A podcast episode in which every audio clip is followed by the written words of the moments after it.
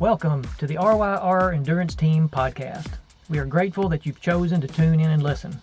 If you are a runner, aspiring runner, triathlete, or aspiring triathlete, you are in the right place. We love sharing what we know about these sports. If you like what you hear, you can always learn more by contacting us at ryrcoach at gmail.com or by visiting our website, ryrenduranceteam.com. Hey, if you enjoy our podcast, please do us a favor. Give us a five star review and subscribe. This helps others find us. Thanks for listening. Happy Mother's Day, Coach Paula. Thanks. Have you had a good day? Pretty good, yeah.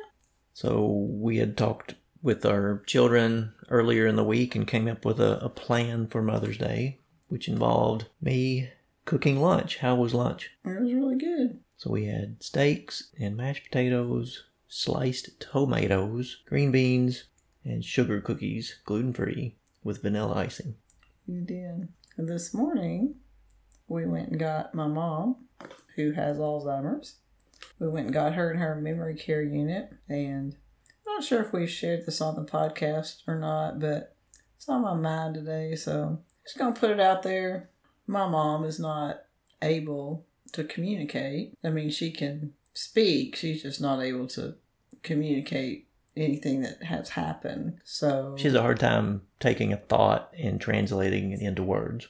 Right. And at this point, we really don't even know what the thought process is like. But she would not be able to say, Hey, mom, did you brush your teeth today? and answer that correctly. She would just say she did, whether she did or didn't. Like, that's just where it is. Anyway, it's neither here nor there. My sister and I kind of made the decision that we were going to keep the same camera that we had for safety reasons while she was still in her home. We were going to keep that in her room in the memory care unit and they have a sign outside the door that lets staff know that there's surveillance in the room which to me is a little bit silly because there's also surveillance cameras all over the hallways in the main area. so but anyway for whatever reason they have that but on sunday mornings particular because we always go and get my mom and take her to church i view the camera to see how the morning has gone to see how early you and I need to arrive to finish getting her ready for church because some mornings are better than others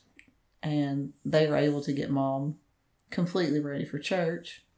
Well, this morning was not one of those mornings because my mom was a little bit confused and she wanted to put her church clothes on over top of her pajamas. And, you know, I can kind of see this transpiring. But On the video camera. on the video camera, yeah.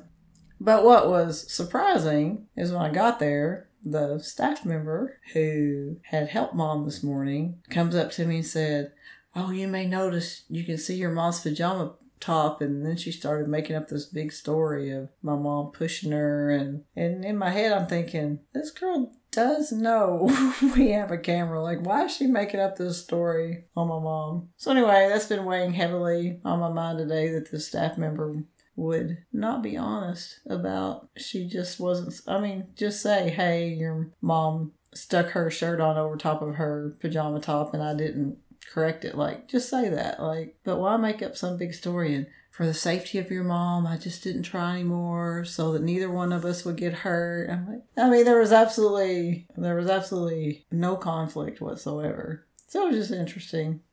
And by watching the camera, it's obvious that some of the staff try really hard to get her to do what needs to be done. So yeah, I don't I don't know why someone would feel the need to make up a story. Yeah. So anyway, I didn't, obviously, I did not call her out on it. I was just sitting there thinking to myself, self, she doesn't know there's a camera in that room. Like, there's a sign on the wall. Anyway, so for whatever reason, she just felt the need to tell a little story. So that's been on my mind heavily today. That reminds me of a video you shared with me from your mom's room where the staff member was doing a good job getting her ready for bed. And unbeknownst to your mom and the other staff member, there was already somebody in her bed. It's kind of like Goldilocks and the Three Bears. Somebody's sleeping in my bed and they're still there. And the staff member was quite surprised after being in the room for several minutes in the bathroom and in, up against the dresser to observe that someone was in the bed.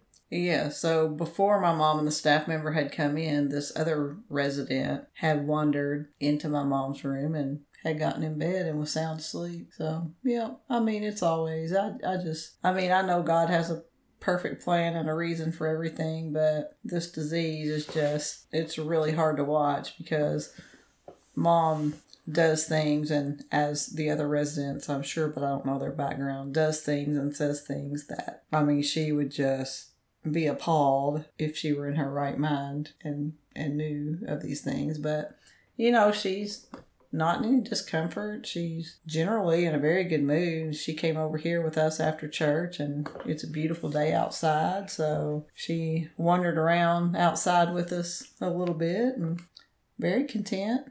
She's uh She likes her junk food. she loved the little blizzard we got her today from the Dairy Queen. And then I think you were trying to get chocolate out to give her too. I'm like, oh, no, no, no, let's not overdo it. I think you're just trying to get rid of the junk food that's currently in our house. How did that variety of tiny candy bars end up in our house? Well, we had a surprise birthday party for Jacob, and we provided snacks, and the guests left before the snacks were all consumed. So we have a lot of snacks in our pantry that are not ordinarily consumed at the Roberts household. And I have had a hard time staying away from those in the evening. Like last night, after we watched roughly eight hours of coverage of the Ironman World Championship, I decided I needed a snack. I think it was comfort food after losing Skip-Bo. Oh, here we go. Yeah, I have a lot to say about Skip-Bo. All I have to say is we're tied. All I have to say is, was I six or seven games ahead? I'm not sure how much ahead you were, but you were ahead for a long time. Yeah, and then It's nice to be cl- tied again. you were ahead last night. And so, for whatever reason, we decided to play one more game last night. That was your idea. Yeah. I mean, I wanted to let you play a game that you win at a lot, especially after that beat down in Quiddler. Mm. That's a whole nother story, though. Anyway, once again, you were getting all the Skip-Bos, but somehow, while you were all the way down to one card, somehow managed to pull out the win. So it is now tied. Pulled out the win while I was busy shuffling cards. Would you question my integrity? no. I mean, really? But I wasn't paying attention. And next thing I know, you are victorious. Yeah, it was all legit, buddy. I believe you. Honesty is the best policy. I mean, I certainly don't want a tally mark unless I earn it. That's for sure. So we started keeping tally marks on March the 10th of 2021. So it's been over a year since we've been keeping track of our Skip-Bo duel. And we are currently tied at 81 games apiece. Shoot, that means we're averaging three, four games a week. Something like that. But does that mean that we are equally proficient at Skip-Bo? Or does it mean it's as random as flipping a coin? I'm gonna go with B, flipping a coin. Hmm. Because face it, if you get all the skip Skip-Bos in your stack, you got a pretty good chance of winning. But I think if we were playing somebody who'd never played it before, we would have an advantage. Well, it's like playing tic tac toe. You can beat somebody a few times until they figure it out, Mm-hmm. and then it's gonna result in a tie. So you scaled back on your training after Boston, but the recovery period is behind you and you started ramping things up this week. How did your week of training go? Yeah, I took two weeks of just doing my streak run after Boston. So my minimum for streak run is two miles per day, and I just stole that from our friend Lee. That's his minimum. And so after a week of two miles per day, I then started doing three miles. So I did that for two weeks, and then I don't know in the in the back of my mind, I'm kind of thinking I want to go through the training cycle with Suzanne and Lee, mostly with Suzanne because Lee runs at odd times that Suzanne doesn't run.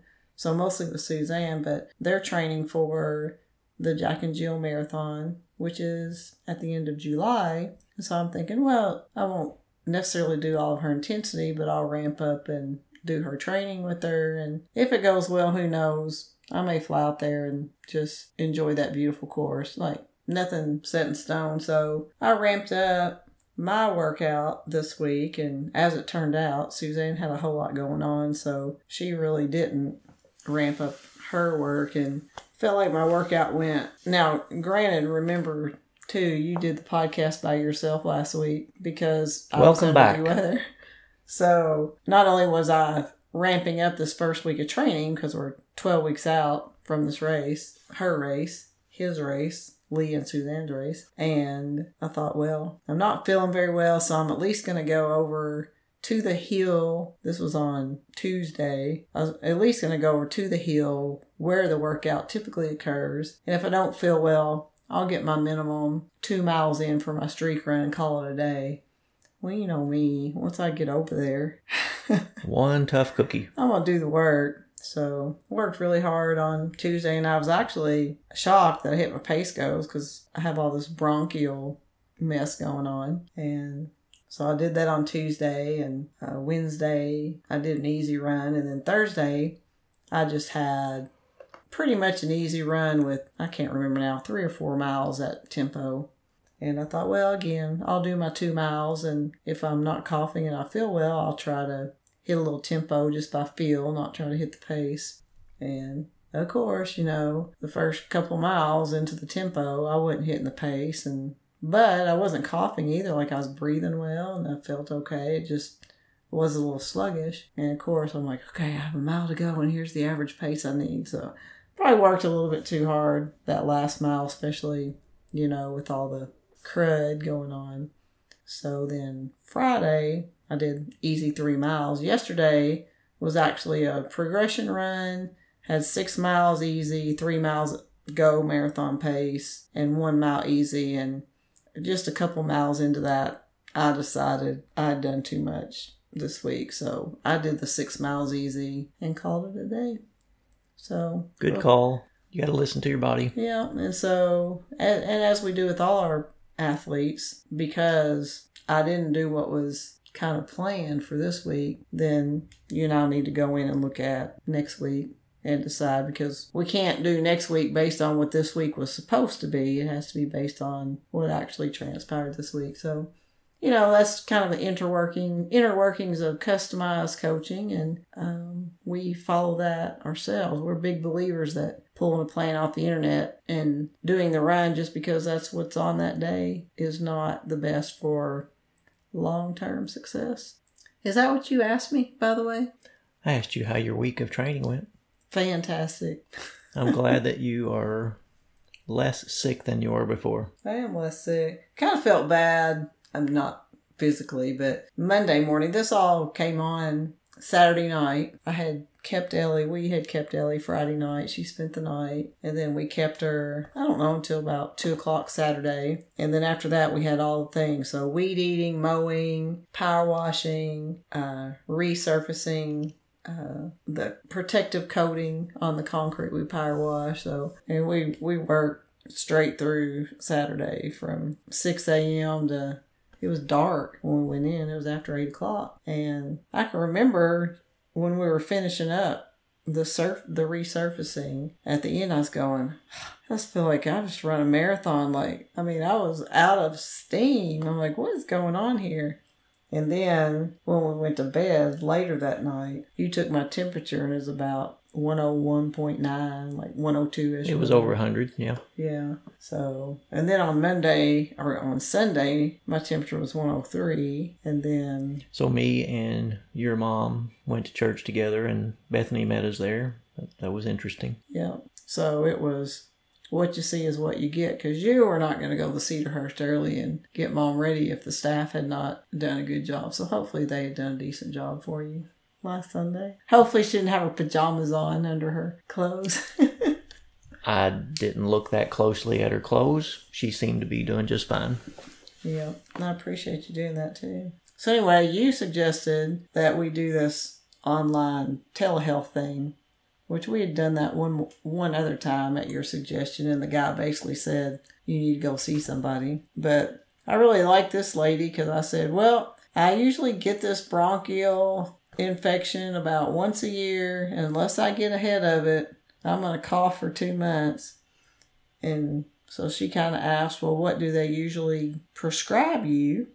And so basically, I just kind of told her what I needed. It worked out awesome. And she agreed that that was a proper course of treatment for the symptoms you were giving her. Yeah, and it wasn't like I was asking for heavy narcotics or anything that she would have a red flag like, hmm, raise an eyebrow at this chick. But no, just did a little steroid pack and an antibiotic And cough medicine. and an allergy deal. What was that? Allegra? Something? I don't know. Yeah, over the counter, Allegra. Something over the counter. So yeah, it's when in doubt, just attack it all. That's With- kind of the approach. With proper medical counseling. Yeah, definitely. It was all legit. Yeah. So And you're feeling better. That's good. I'm feeling better. As far as my week of training goes, I have stepped up my training, which is not saying a lot. I was avoiding prolonged walking the previous week. This past week, I've been doing 30 minutes of walking per day, along with my swimming and cycling and strength training and all the physical therapy. And I will be trying my first test run in a while in a few days. Do you know what day that is? It'll be either tomorrow or Tuesday. I haven't decided. Oh, so this isn't something that the physical therapist said, try your run on this day? The orthopedic said take two weeks off, okay. which I saw him two weeks ago tomorrow, Well, there you go. Trying to be obedient and not get ahead of myself. Patient. So we mentioned earlier that we played Skip-Bo at some point during our eight hour Ironman World Championship viewing fest yesterday. Do you have any highlights from that you'd like to discuss? Yeah, I thought it was a really good event. The weather turned out to be really nice. The course is beautiful, yet very challenging. I'd like to go out there someday, maybe for the 70.3. But um, very exciting near the end. I, I took a few notes early in the coverage, and I'll just walk through some of my notes. So the, the swim start it started just barely on land, and so the athletes had a short run into the 62 degree temperature water in their wetsuit, and wetsuits were mandatory. And it was interesting that in the video coverage and, and what the commentators were saying was that some athletes seemed to have been startled by the water temperature because you could see some pro heads bobbing in the water, and then others were, you know, face down, rapidly stroking. So were they not able to get into the water and warm up? I presume they were able to warm up, but they started on uh, on carpet outside the water. Uh, the water seemed like it was pretty choppy, and unlike in Kona, the water in uh, St. George was fresh water, so a little bit easier to tolerate if you get some in your mouth. But it was a, a course with a, a lot of long straight stretches. And just based on the choppiness, I was surprised how quickly both the men and the women were able to get around the course. I'm assuming because I didn't see the swim portion of this coverage. I was out doing my workout at the time that you were watching that. But I'm assuming that the water wasn't clear, like you just got the overhead view, like typical. Right. Yeah, there was no underwater coverage like there would have been in Hawaii. Yeah, because that is definitely something unique and special about watching the swim in Kona as you get that underwater footage as well. hmm Yes. The pro athletes got split up on the swim, both on the men's side and on the women's side. And the bike course was really challenging. There was about 7,000 feet of gain on the bike course. And if you'll remember back when you and I each did Louisville, there was about 5,000 feet of gain. So that's a pretty significant increase in the amount of elevation. But just a really, really tough bike course. But it, it looked really smooth, like there was fresh asphalt on the majority of the course. But there was a lot of movement on the bike on the on the men's side. There was a group of five that were going back and forth, working together with a 12 meter gap between riders, and they had to pass in 25 seconds if they got within that 12 meter zone. But there was good collaboration, good cooperation on the men's side up front, making it difficult for the chasers, which included Kristian Blummenfelt, Lionel Sanders, Cam Wurf, Sam Long, and a whole list of others to make up ground. And then on the women's side, Daniela Ryf was noticeably the fastest on the bike as she moved up many places on the bike to take an early lead and extend all the way out to something like a 10 to 10 to 12 14 minute lead over the second place. I don't remember. Do you remember how big her lead was coming off the bike? It was pretty substantial. yeah. Something about t1 that i thought was interesting was that several people had difficulties getting their wetsuits off and you would think being experienced triathletes that that would not be something but a lot of the races the professionals are doing are not wetsuit legal so maybe they don't practice as much with their wetsuit as one would think. But difficulties in transition can add 30 seconds a minute or more depending on what kind of troubles you have. And then on the run there was about 1500 feet of gain on the run. And again there was a lot of movement on the guy side. Kristian blummenfelt worked his way up through the pack to take a commanding lead and won by two or three minutes. And then lionel sanders came from pretty far back on the bike at the beginning of the bike and worked his way up not too far away from the leaders coming into t2 but he had a really good run and in the last half mile moved from third place into second place. And then Braden Currie, who was part of the lead group on the bike, led the run for close to 20 miles before Blummenfelt passed him. But just kind of reminds you of the breakaway in pro cycling, where somebody's out in the, lead for a really long time and then at the end, they always get past. I think what was different though is he still podiumed, whereas the breakaway usually those guys once they're overtaken, they fall way back. Yeah, it's all over. So anyway, it was great that the Ironman World Championship happened again. It was unique to be in the spring, to be in Utah instead of Hawaii, but it was fun to watch. I hope you enjoyed watching it, and thank you for spending time with me yesterday. I enjoyed that you watched it, but I would much rather be doing than watching. But it was fun. All right. So you and Jacob had a little friendly competition going on, and he actually picked the winner accurately, and you picked second place accurately. Neither of you picked the top three slots accurately. No, no. There was so many people who could have come out on top, and you just never know what kind of day somebody's going to have. Take, for example, Gustav Iden and Alistair Brownlee both decided just before the race not to start because of illnesses. So you just don't know what you're going to get on race day, even if you do make it to the starting line. Yeah, and I don't know that anyone who knows a lot about the sport expected Kristian Blummenfelt to win. There were a lot of people who thought that he may win because he had an incredible, incredible performance at his one and only Ironman, full distance Ironman at Cozumel, winning that in a time of, I believe it was 717. Crushed it.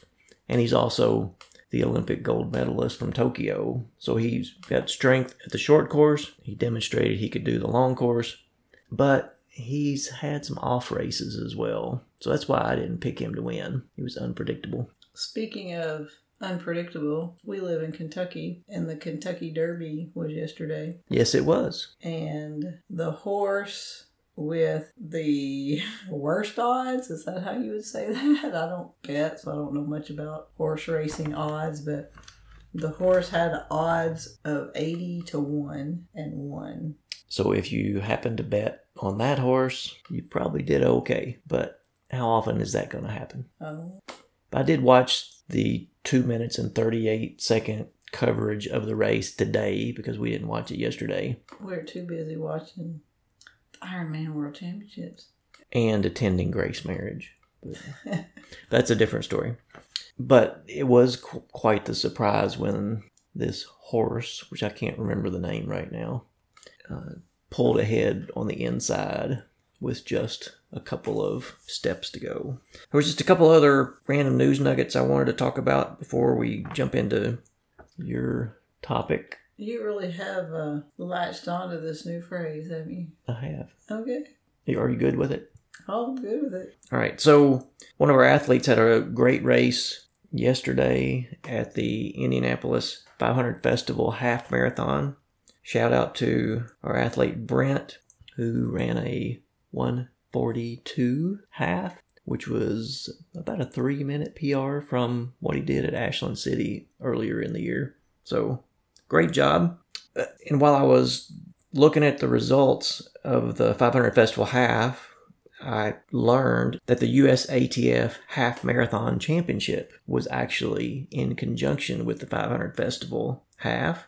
And on the ladies' side, Emily Sisson, if I said her name right, set a new American record 1 hour, 7 minutes, and 11 seconds, which bested Sarah Hall's American record that she set earlier this year by 4 seconds. And I d- don't know that I knew that Sarah had the record, but I believe her husband Ryan still has the American record on the men's side 59.43 from Houston in 2007. And then on the guys' side, it wasn't a course record or an American record or anything, but uh, Leonard Korir ran a time of 102.35, pretty fast. And that's a pretty cool race, making a lap around the Indianapolis 500 Speedway. And then in Singapore, the Super League Triathlon Arena Games had their eSports World Triathlon Championships, and silver medalist at Tokyo, Alex Yee, came out on top and is the first eSport World Triathlon Champion. And Beth Potter won on the women's side. It's such a huge contrast between the Arena Games and the Super League and a full distance Ironman. One takes all day, and one is over very quickly. And then while we're on the topic of triathlons, the Ironman 70.3 Gulf Coast was yesterday as well, and they canceled the swim. How would you feel if you were prepared for a 70.3 or a full distance triathlon and the swim was canceled? well, I have mixed feelings about that because when I trained for Ironman Louisville, obviously was the swim. The swim was the piece that I really had to work on and build the most confidence with. So I think a piece of me would have been relieved to not have to do the swim, but overall, I would be extremely disappointed that I had gone through all that training and built all that fitness and really in my head wouldn't have been an Ironman if I couldn't have completed all three disciplines. So I think in a full distance I would have been pretty disheartened by that news. In a half, I don't know. It it doesn't take nearly the time and training to prepare for a half, and I think you could find another half quickly. But whew, it would have been a mental challenge for the full, in my opinion. Yeah. So I was reading about why the swim was canceled, and a very vague explanation was that that the water conditions required a double red flag. Have you ever noticed the flags near the lifeguard stands on the beach? So I did a little research. Double red flag means that it's very dangerous.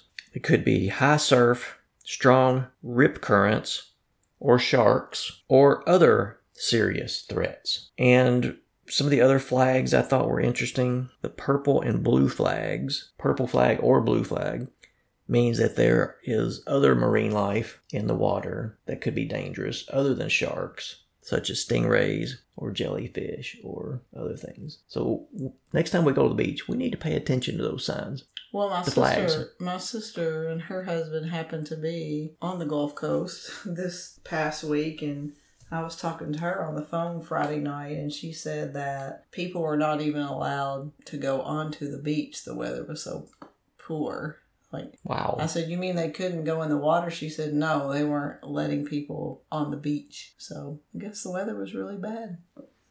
I'm just pondering how bad would it have to be that they're concerned that the ocean is going to reach up onto the sand and grab you and pull you in? How bad is that? All right, enough random news nuggets. Yeah, so as we were talking about doing a podcast today, and if I get to pick the topic, guess what it's going to be about? I'm thinking really hard, and when I'm asked a question that pertains to you, I put a lot of thought into it. And sometimes time runs out, and I don't really get all my answers written down. I'm thinking back to Grace Marriage right now, but what topic would you choose for a podcast? Hmm. This explains why I had all the answers filled out. Let me just say, in our grace marriage, our first task was to list all the positive qualities about our spouse, and there were there's a, well, there was an outline of two pages worth of stuff for us to fill in. I had my stuff filled in on my man quickly and was ready. And when it was his turn, his page was blank. It was not blank. The first few questions I had filled out completely, but I ran out of time before I got to the latter questions. All right, back to your question. What topic would you pick? Hmm. Hmm. I, it would either be running or nutrition.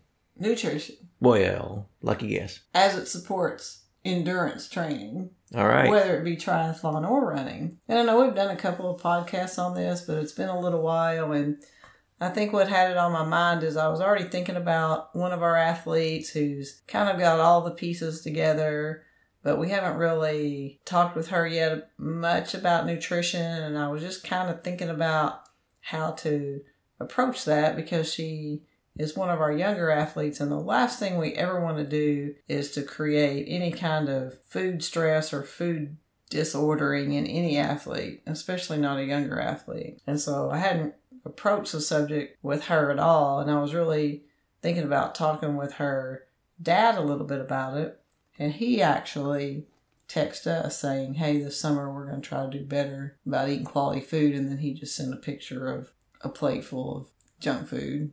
So just kind of like, "Yep, this is our next thing." So anyway, this podcast is not directed at her. It's just in general, I like to swing back around talk about nutrition because as as a woman and an athlete and and you know middle age and an athlete and everything shifts and everything changes about nutrition as you get a little bit older. Nutrition is always just in the forefront of my mind and I always want to balance it and think about it and frame it in the right way so that it's a healthy approach to nutrition. Does that make sense? It does.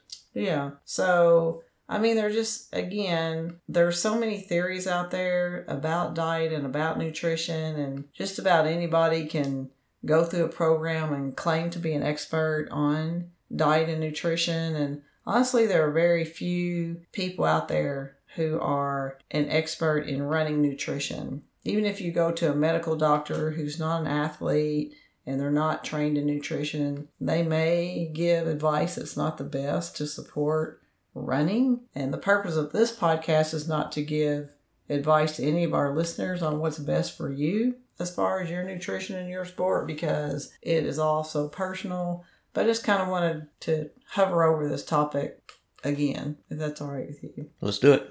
So, and I guess the big thing is we get a lot of runners who, or triathletes for that matter, who are just misinformed in their mind, having a little bit confused in their mind on, okay, I'm going to be an endurance athlete now, so I've got to have a six pack, abs of steel, or this is the magic number that I've got to reach on the scale, or hey, Sarah Hall looks like this, so if I'm going to be a good runner, I need to look like that as well. And so all these things, while in theory they may sound good, it's just all misinformation. And I guess what got me thinking about it is while we were watching Ironman yesterday, I was really watching Kristian Blummenfelt. As I was watching him run, I mean, he was just a beast, and he was his legs were turning over, and I was just thinking, there's just something about him that doesn't look like a runner. And as I got to paying a little bit better attention, like his body type isn't what you would consider a typical runner. I'd say he has just a little bit of a gut on him, and I'd say if he raised up his tri kit and exposed his stomach, maybe it's not abs of steel, maybe it's not a six pack, but he proved yesterday that he's in the shape of his life, in better shape than the field, and he flat out won that thing yesterday. Now Daniela Ryf, she probably has a little bit more of the look and body type that you would consider for an elite athlete. She is very thin and, uh, you know, what you would picture. But as you look at the field, and especially as you looked at age group athletes, which they didn't cover, I still think the, the footage would be a whole lot more interesting if they would toggle back and forth and let us see how some age groupers are doing. But mm-hmm. they focus on the professionals or whatever. But you know, if you've never gone to an Ironman competition or you've never watched like spectated the Boston Marathon or some of the other events that would be considered elite events in the field, then take the time to do that because you will see that there are so many different body types that are just, I mean, they're just out there crushing it and they're killing it. And so if you have in your mind, okay, if I'm going to run well, here's what I have to weigh, here's what I have to look like. And maybe you, you drop that weight and you get a PR for the event that's coming up. Well, maybe it still wasn't the best thing because then maybe three weeks after the event, you're now injured and your body's breaking down. So you really need to, every athlete needs to approach nutrition wisely. And I just can't, I can't stress enough the importance of fueling properly, but then also fueling enough. And again, if, if you have doubts about one size fits all and here's what the body needs to look like, I would encourage you to go look at the Ironman World Championship footage from yesterday and look at the male winner. He's by no means a large man. It's just, his body type is not what you would maybe stereotype the winning athlete of an Ironman. Do you agree with that, or did yeah. I just kind of read that in? Yeah, he seems like he's got a little bit of extra weight around the waist, but he is strong on the swim, bike, and run. Yeah. So, and I just think that proves that there is no such thing as quote unquote the perfect body type and really how we look is not the determining factor of how we're going to perform in triathlon and running. It's really the determining factor is going to be more about being consistent with all the things. Am I fueling well? Am I getting proper rest? And am I putting in the work and when I say the work, that's going to vary too, just as nutrition varies from athlete to athlete and those fueling needs, so do workout loads. That's going to be very specific to each athlete. You know me a long time, so you know stepping on the scale for me for a long time was never the best thing for me to do because if I stepped on the scale and I weighed less than I thought was my ideal weight, then I thought, oh, well, good, I can eat all the bad things. And if I stepped on and weighed more, then it was like, oh my gosh, I'm not going to be able to blah, blah, blah. And so you can really just become a slave to that number. And about five weeks before the Boston Marathon, I may have already shared this, but my training partner Suzanne and I were at the health club and she stepped on the scale and noted what her weight was. And I kind of felt like, oh, well, I wonder, I'm kind of thinking she wants me to step on the scale as well, although she did not say that. And I just said, you know, usually within six to eight weeks of a race, I don't even get on the scales because I just don't want that number getting in my head. When I'm in a training cycle, I really want to think about what I'm putting in my mouth. Is it healthy? Is it fueling my sport? But I don't want to focus on a particular number on the scale. And I know Matt Fitzgerald has a book out that's called Race Weight. I'm pretty sure that's the name of the book. And, you know, I, I have read a lot of his nutritional stuff and I agree with a lot of his nutritional stuff. I just wish he would have named that book something else because I think if you read the title, you get in your head, oh, you're working toward a specific race weight. And really, you're not. You're working toward fueling your sport to get race fitness. And those are two completely different things. Yeah, I agree. I think that the number on the scale, a weight, can become a distraction and it can become an unrealistic go. And for me, it's interesting. Like, nobody has any arguments about okay, I was born five three, so I'm gonna be five three. Or I was born with blue eyes or brown eyes, so I'm gonna have brown eyes. But when people don't really like to think about, well, I was born a little bit more pear shaped, or I was born a little bit more apple shaped. Like, and there, you know, there are extremes in either direction. Like, you just don't want to sit on the couch and eat potato chips and french fries all day, every day or or tiny chocolate bars. Or you definitely don't want to sit and eat tiny chocolate bars all day, every day. but you know, occasionally be all right.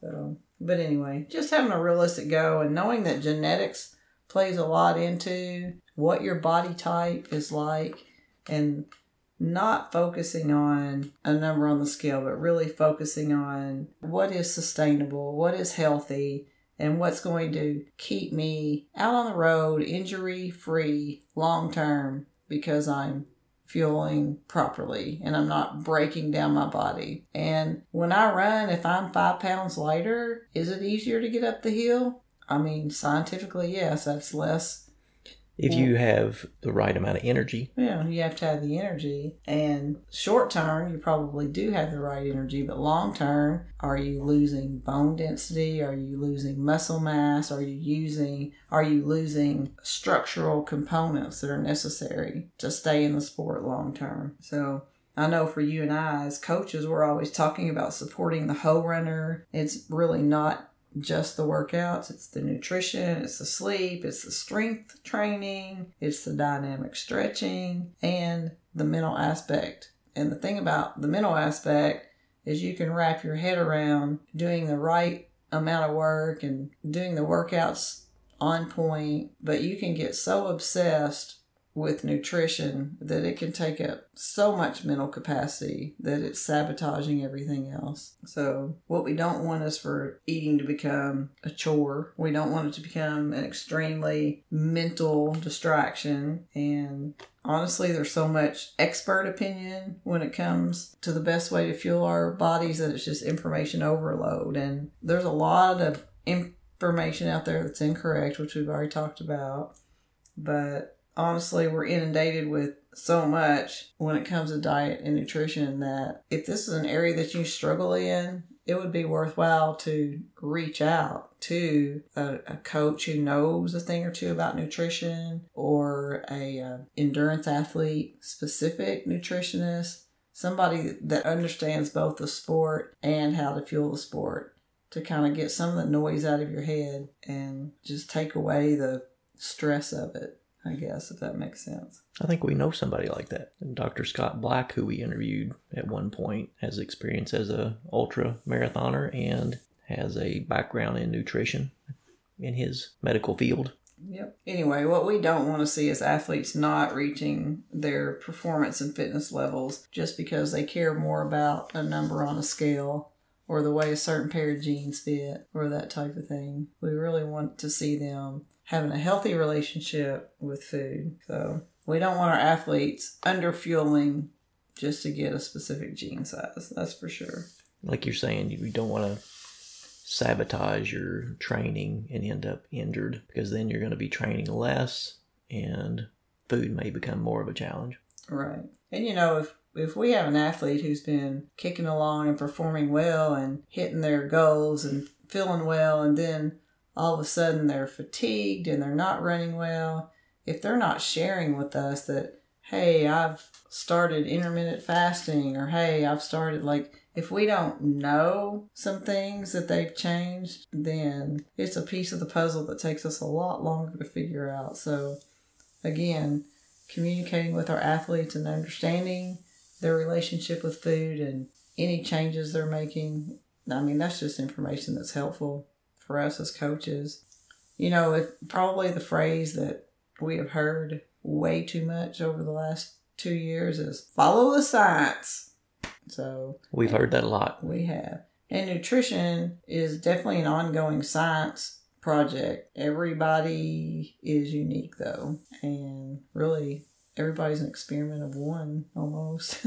so, but I do think, and we've talked about this before, but I think it's worth going through again. There are definitely some broad principles that apply to everyone. I mean, to me, the most basic thing is we all need healthy carb, healthy fat, and lean protein. Like everybody needs that. What those exact percentages need to be varies from athlete to athlete, from human to human, but the fact that those macronutrients are needed by all of us, I mean, that's universal. And then something else that's pretty universal is fried foods, sweets, uh, bakery goods like cupcakes, those type things. Like, can we have them? Yes. Should they be something we partake in every day as a major part of our nutritional fueling? No. So, everything in moderation. And I do love that Matt Fitzgerald focuses on eat more veggies than fruits and eat more fruits than lean proteins. And then from there,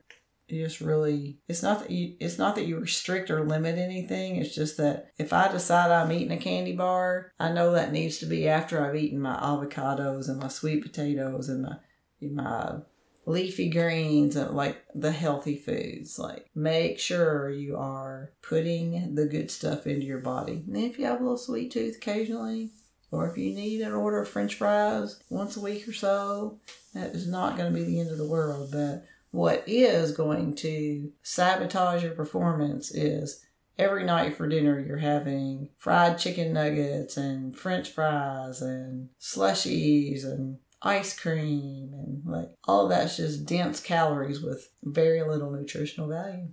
It's just not helping your body build fitness. It's not fueling you for fitness. It is not. You know, the other thing too is, and I mean, I may not have been, I may have been somewhat guilty of this. It wasn't the whole reason, but many athletes start into endurance sports so that they can eat. It's like, yeah, if I run six miles a day, I can eat whatever I want. But really, it ought to be reversed. You ought to eat healthy and fuel your body so that it can handle the sport that you want to do well in. So it's really about a mindset. So, with our athletes, if we're onboarding a new athlete, we have to look at their workouts historically and see where they are when we onboard them. And then we also have to have a conversation with them about what they're willing to do. We have some athletes that when we onboard, they're like, yes, give me a swim bike run every day. And I mean, they would do it if we would assign it, which we don't assign all three disciplines all three days. That would be ridiculous. Not every day. No. and then we have other athletes that say, listen, here's my life, and here's the three days per week that I can dedicate to my sport. And so, just like with the workouts, knowing what they're currently doing and what they're willing to do. It's the same with getting to know our athletes with their nutrition if if they choose to want help with nutrition because some of them don't want help with nutrition and we respect that but if they do first thing we always do is look at okay what are you currently doing let's track it and of course once they start tracking it guess what They realize they need to make changes. Or they think, oh, I have to track this, so I'm not eating this. So on the days they're tracking, they're doing a whole lot better. So finding out what they're currently doing, and then also thinking about what they're willing to do. I mean, we have athletes that they have a certain food or a certain drink that I think they think they die if they couldn't, you know, consume it every day or every other day. And so you just have to work around those things and figure out how to get in the proper fueling based on what they're willing to do. So I guess long story short, which is too late because I've been going on and on about this, is think about food as fuel. I don't know how many times that we've mentioned that, but it is so important. And especially also going into the summer months, hydration is going to be extremely important as well. So think about staying well hydrated. As I'm sitting here podcasting with my hubby, he's got his giant bottle of water in his hand. I'm just about out, ready to go get a refill. Yeah. And uh, he bought me some giant contraption for Mother's Day. I'm not sure what the brand is, but it is a cute little pink jug that seems to be Yeti ish, for lack of better. Insulated stainless steel. There we go. Insulated stainless steel with the most girly pink you've ever seen on the outside. So it's the most girly looking butch water jug I've ever received. I hope you enjoy it and you get many years of hydration with it. If nothing else, I will build arm strength carrying it around. Oh, come on now. It's not that much heavier than the, the Yeti that has the warped top from the dishwasher. Oh, I was so sad about that. That's a gift from Bethany from her place of employment. And somehow the top ended up in the on the heater in the bottom of the dishwasher. So I was pretty sad about that. But it still works. It just looks funny. It does look funny. Bethany was like, What did you do? anyway. So, some other things you got for your Mother's Day. You got a laundry bag to hopefully keep the washing machine from eating socks. You really like your running socks. We want you to find them when the laundry is complete. I feel like the washing machine really likes my running socks too.